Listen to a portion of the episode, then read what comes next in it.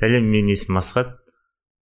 Мына жігіт баха так біз бұл жерде өмірде кездесетін қызықты күлкілі кейде ойланатын короче ыңғайсыз жағдайлар. Жиза моменттер ма иә сондай оқиғалар жайлы айтамыз. Ұзын сөздің қысқасы. Что такое жиза если это- если не это десе? Иә. Ұзын сөздің қысқасы. Бастайық.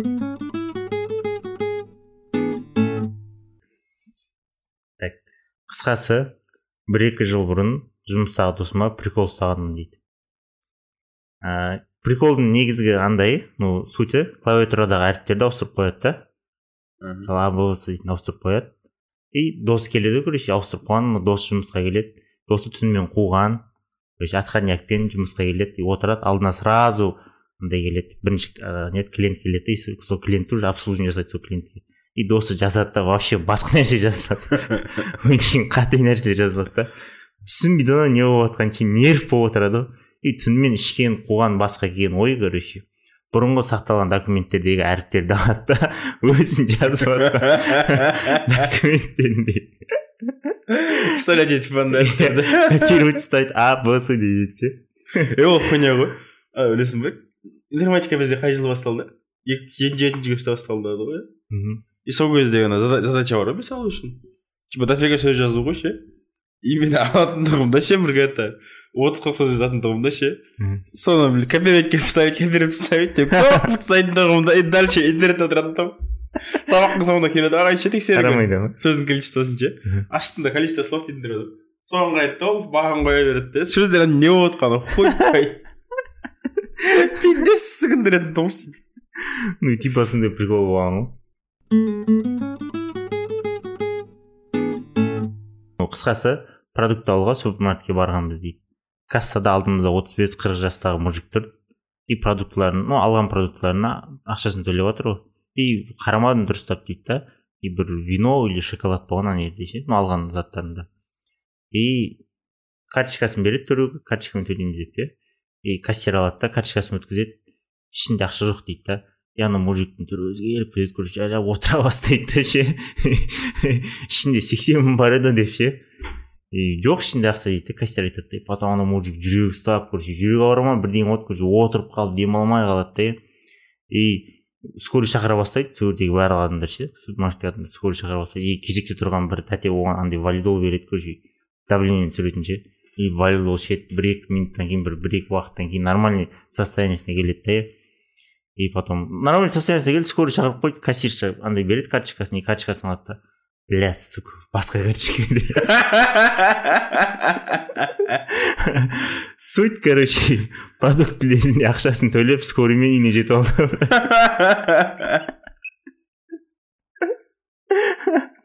еще менее повезло ғой возможно там жанындағы біреу жан ашып кетіп төлеп жіберді мүмкін братан все успокойся төлете аламын өзім деп может болған шығар хуй знает блин. Кім болса да продуманный біреу сияқты ғой қысқасы қаланың шет жағында тұрамыз. Ну мен емес ну андай ғой. Осы оқиғада адам айтып тұр адам айтып тұр қаланың шет жағында тұрамыз. Қаланың шет жағында бүкіл проблема жарық жоқ қой. Жарық жоқ. и тас қараңғыда жүресің короче. И кешкі сағат онға таман үйге қарай айтып келе жатырмын дейді да. Қыстың күні демала алмайсың дейсің ғой көмірдің иісінен мен погодасын жазып алыпты брат по любому ғой и қатты короче қатты келе жатыр ғой. И үйге барамын қазір әйелім тамақ істеп береді сол тамағын жеймін деп сондай ойлап бара жатқанмын дейді да тас қараңғы дейді. И сол тас қараңғыда дос көріп қойған ғой ананы. И артынан жүгіріп барып қорқытамын деп ойлаған ғой. Ана мужиктің иығына қол тиген короче. И сразу расходу айналып барып шынтағымен зік еткізген ғой анадан ше. Айналып тұрғандағандай ана сөйтіп дос екенін түсінген потом и досымен бәрін алып короче кешкі сағат он бірде травмпунктте отырдық дейді да досым жарты беті ісіп кеткен мұрны сынған дейді да сотрясение дейді да базар жоқ қорқытуын қорқытты дейді да зато естесіне удар алды дейді да дошутился дейсің ғой и онда ондай менде де болған по идее олай болмаған мен. Мен мен мен қорқытамын деп ойлағанмын мен ұрып жіберемін тартылып қалғанмын. Одан кейін ондай қорқытатын деген нәрселерді қоя бермеймін көтті қыстың ба? Ну өзі подходящий моменттер болады. Адам көп жерлер ше или жарық кездер. Қысқасы базарда кетіп бара жатырып базарда кетіп бара жатыр и қараймын бір не жігіт қолын бұлғайды. Қоймай бұлғай береді бұлғай береді бұлғай береді е бопты дедім мен де қолымды бұлғадым дейді да потом сол жаққа қарай жүріп бара жатырмын дейді жайлап жақындағаннан кейін анау адам емес дейді да жігіт емес анау бар емес па? Воздушныйлар и бұны айтып жатқан короче минус төрт қой зернесі. Университет деген алысты көрмейтіндер ғой. Иә. Қысқасы бірнеше күн бұрын донор болуға барған ғой. Донор болуға бардым. Донор қан қан қан, қан донор болуға барған. И сол барған кезде ну негізгі причина ақша жетпеді дейді да ақша жетпеген үшін бардым дейді обычно донор донорға барған кезде донор деп айтайын деп отырмын. Донорға барған кезде ақша береді. Ну там бірінші тапсырған кезде обычно андай болады қалай айтсам болады. Бірінші тапсырып жатыр деген сияқты андай формальностьтер болады аз ақша береді да и мен бардым короче и барған кезде донор болатыныма уверен болдым дейді да сто пайыз өйткені учетта тұрмаймыз қандай мен анализ бәрі тап таза бәрі жақсы дейді да. И сол жерде тұрған кезде естіп қалдым дейді да. Сол жердегі медсестралардың әңгімесінше. Жылдан жылға донор азайып бара жатыр дейді да. Ауыратын адамдардың саны көбейіп жатыр дейді да. Ауыратын адамдар көп дейді да. И онымен қоса донорлар да ауырады дейді да еще плановый операциялар бар дейді да. Соның бәріне қан керек дейді да жылдан жылға сондай болып бара жатыр дейді да. И экстренный келетіндер де бар дейді да қан тапсыруға ше экстренный жоқ қан тапсыру емес экстренный адам келеді операция жасайды потом оған қан керек болады да и хирургический отделениеде істеген ну жаз осы айтып жатқан кісі ше хирургический отделениеде істегенмін дейді да и білемін дейді да қан қалай қатты керек екенін дейді да и сөйтіп шетте қалып қалмаңыздар дейді да ну ол кісі бәрібір білсе де андай қылады дейді ну бармаймын дейді да соның бәрін біліп тұрсам да ше өз өзімді андай қылып типа барып тапсыру керек дейтін сияқты ой болмайды дейді да өз өз өздеріңді өзгертуге тырысыңыздар дейді да обычно қан тапсырған кезде адам бірінші андай ғой.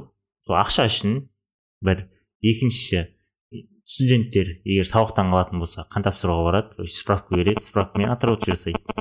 Үшінші медсправка короче қан тапсырасың и саған анализдерді тегін жасап береді. Себе жоқ. Лайфхак дейсің ғой. Ешкім былай барып тапсырмайды ше ешкім барып былай өз еркімен жақсылық істейінші деп Иә.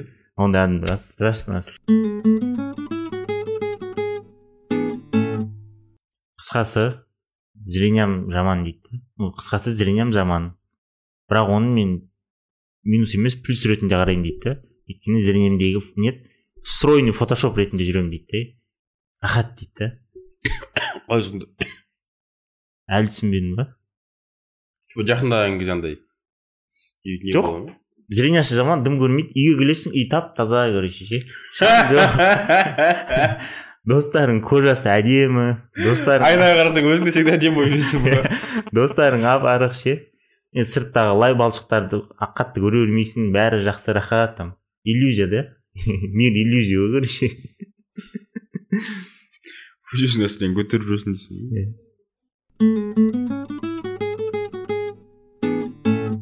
қысқасы өз мамандығым бойынша жұмысқа тұрдым. И боғауыз сөздерді жек көремін. Боғауыз сөздерді естігім келмейді ну жаман сөздер естісем ол нерв кете бастайды. Ö- өмірімде айтпаған адаммын да негізі боғауыз сөз өмірімде айтпаған адаммын. И бірінші күн жұмысқа шығамын жұмысымды жасаймын жұмыс бітеді үйге келемін короче подругама звондайды бір сағат бойы боқтаймын. Ғой мамандық мамандығы қандай мұғалім балабақшада тәрбиеші. Ну почти ғой да ну почти.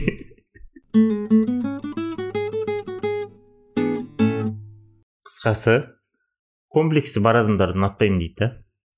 Неге типа комплекс бар деп андай қыласыңдар дейді да. Мысалы мен фигурная қыз емеспін дейді да. Кішкене толықтау упитанный қызбын дейді да. Ну оның плюс ретінде қараймын дейді да.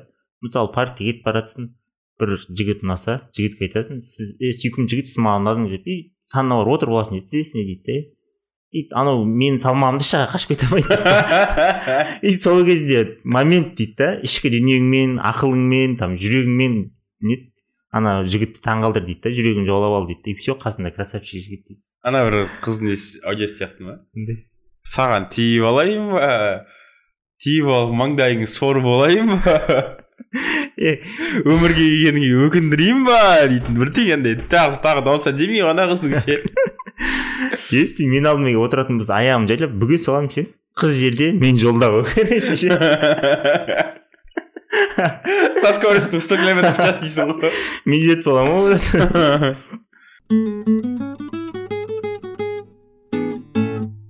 қысқасы інім інім ерінге қарап оқуды үйреніп жүр. Ну ерінге қарап ше? Ол үшін киноларды дыбыссыз тыңдаған пайдалы дегенді оқып алған ғой інім. Сол пайдалы екен деп. И бір күні үйге келсем қазақша шет елдің сериалы қазақшаға аударылған сериал қарап отыр дейді да. Уже інім гений ғой дейді гений. До ол гений гений. Ан- англоязычный сериалды дыбыссыз қазақша аударылған қарап отыр да. И соны өз тілім деп өзге тілді үйреніп отыр да. Ерінмен сөйледі қазақша? What десе не басқаша не деп ше қуат деп жатыр походу деп ше хотя бы русскоязычный сериал қараса болады дейді уже гений ғой дейді да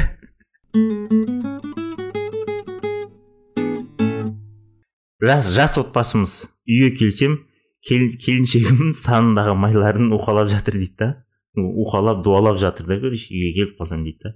Отырып алған өзі аяғын ұстап там тез үйкелеп монотонно бір сөздер айтып жатыр дейді май май санымнан кет май май санымнан кет санымнан кет жанарға кет айманға кет айжанға кет саныма қайта оралма саныма қайта қайтпа деп.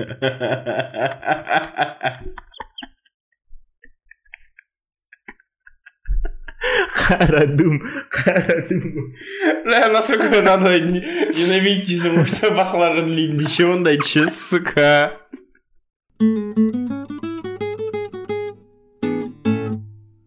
Қысқасы осымен он ыңғайсыз оқиғалар бітті.